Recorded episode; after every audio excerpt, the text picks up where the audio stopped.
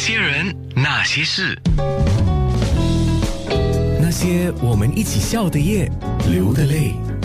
早上好，我是安娜。昨天我们就在面部上，还有我个人的面部，我们都贴了一个预告，就说今天的那些人那些事，就是阿亮补学亮。跟着呢，我一个朋友，他就马上就在留言那边写：“我量子的中心思想是个 Y 啊！”刚刚在子月里面听到了啊。那些人那些事，今天呢是在新加坡的 Esperance 见到了卜学亮，当然是因为最后十四堂星期二的课。的关系，所以我们有这么一个机会见面了。我读了一些资料，就是你们在台北做宣传，就是呼吁粉丝写信给生命中重要的人，主要是通过这个真实的纸笔的传温，表达自己的，比如说亲情、爱情。那如果让卜学亮来写一封信，你会写给谁？写些什么呢？如果问我要写信给谁，我会觉得我会想写给孩子吧，因为我是爸爸。啊，我也想写给小孩。有些话你在这个阶段用讲的不好讲，你用用写的，其实确实比较能够表达的清楚一点。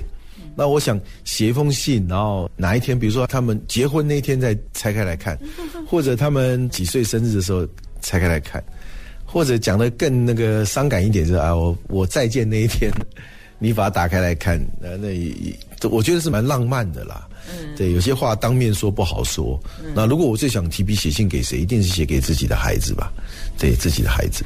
这些男人一结婚之后有小孩之后，老婆晾在一边哈，那个老婆，老婆这等不到你的信了。老婆的话天天都可以讲嘛。那小孩，特别是我两个孩子都是女儿。那有人说女儿就是上辈子的情人嘛。其实你一生女儿之后，你就非常担心她长大之后，你希望她能够有恋爱的学分，你希望她交男朋友。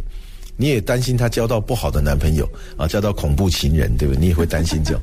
当了父母之后，你就多了一个甜蜜的负担了。你永远不会对孩子放心，你都觉得他们永远不会长大。你希望他们长大，但你永远不知道他们什么时候能长大。你永远都会担心他们，这个是你自己找来的事情，没有办法。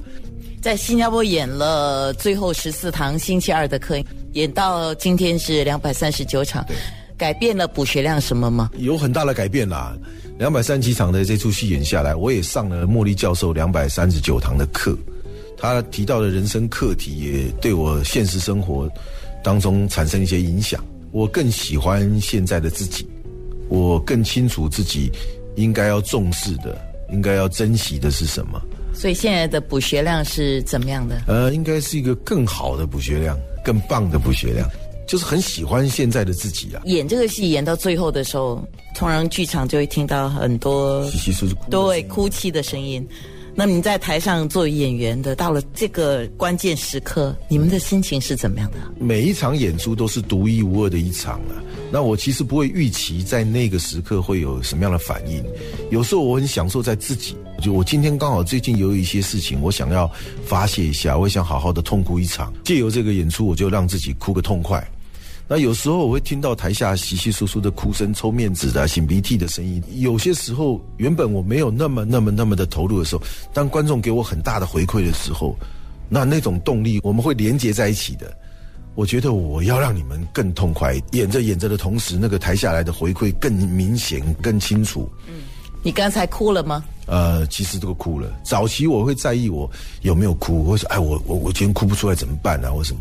到越后来的演出，尤其是像两百三十几场了，你其实不会在意你哭不哭了，你该哭的时候你就会哭了，你越不在意的时候你就越入戏了。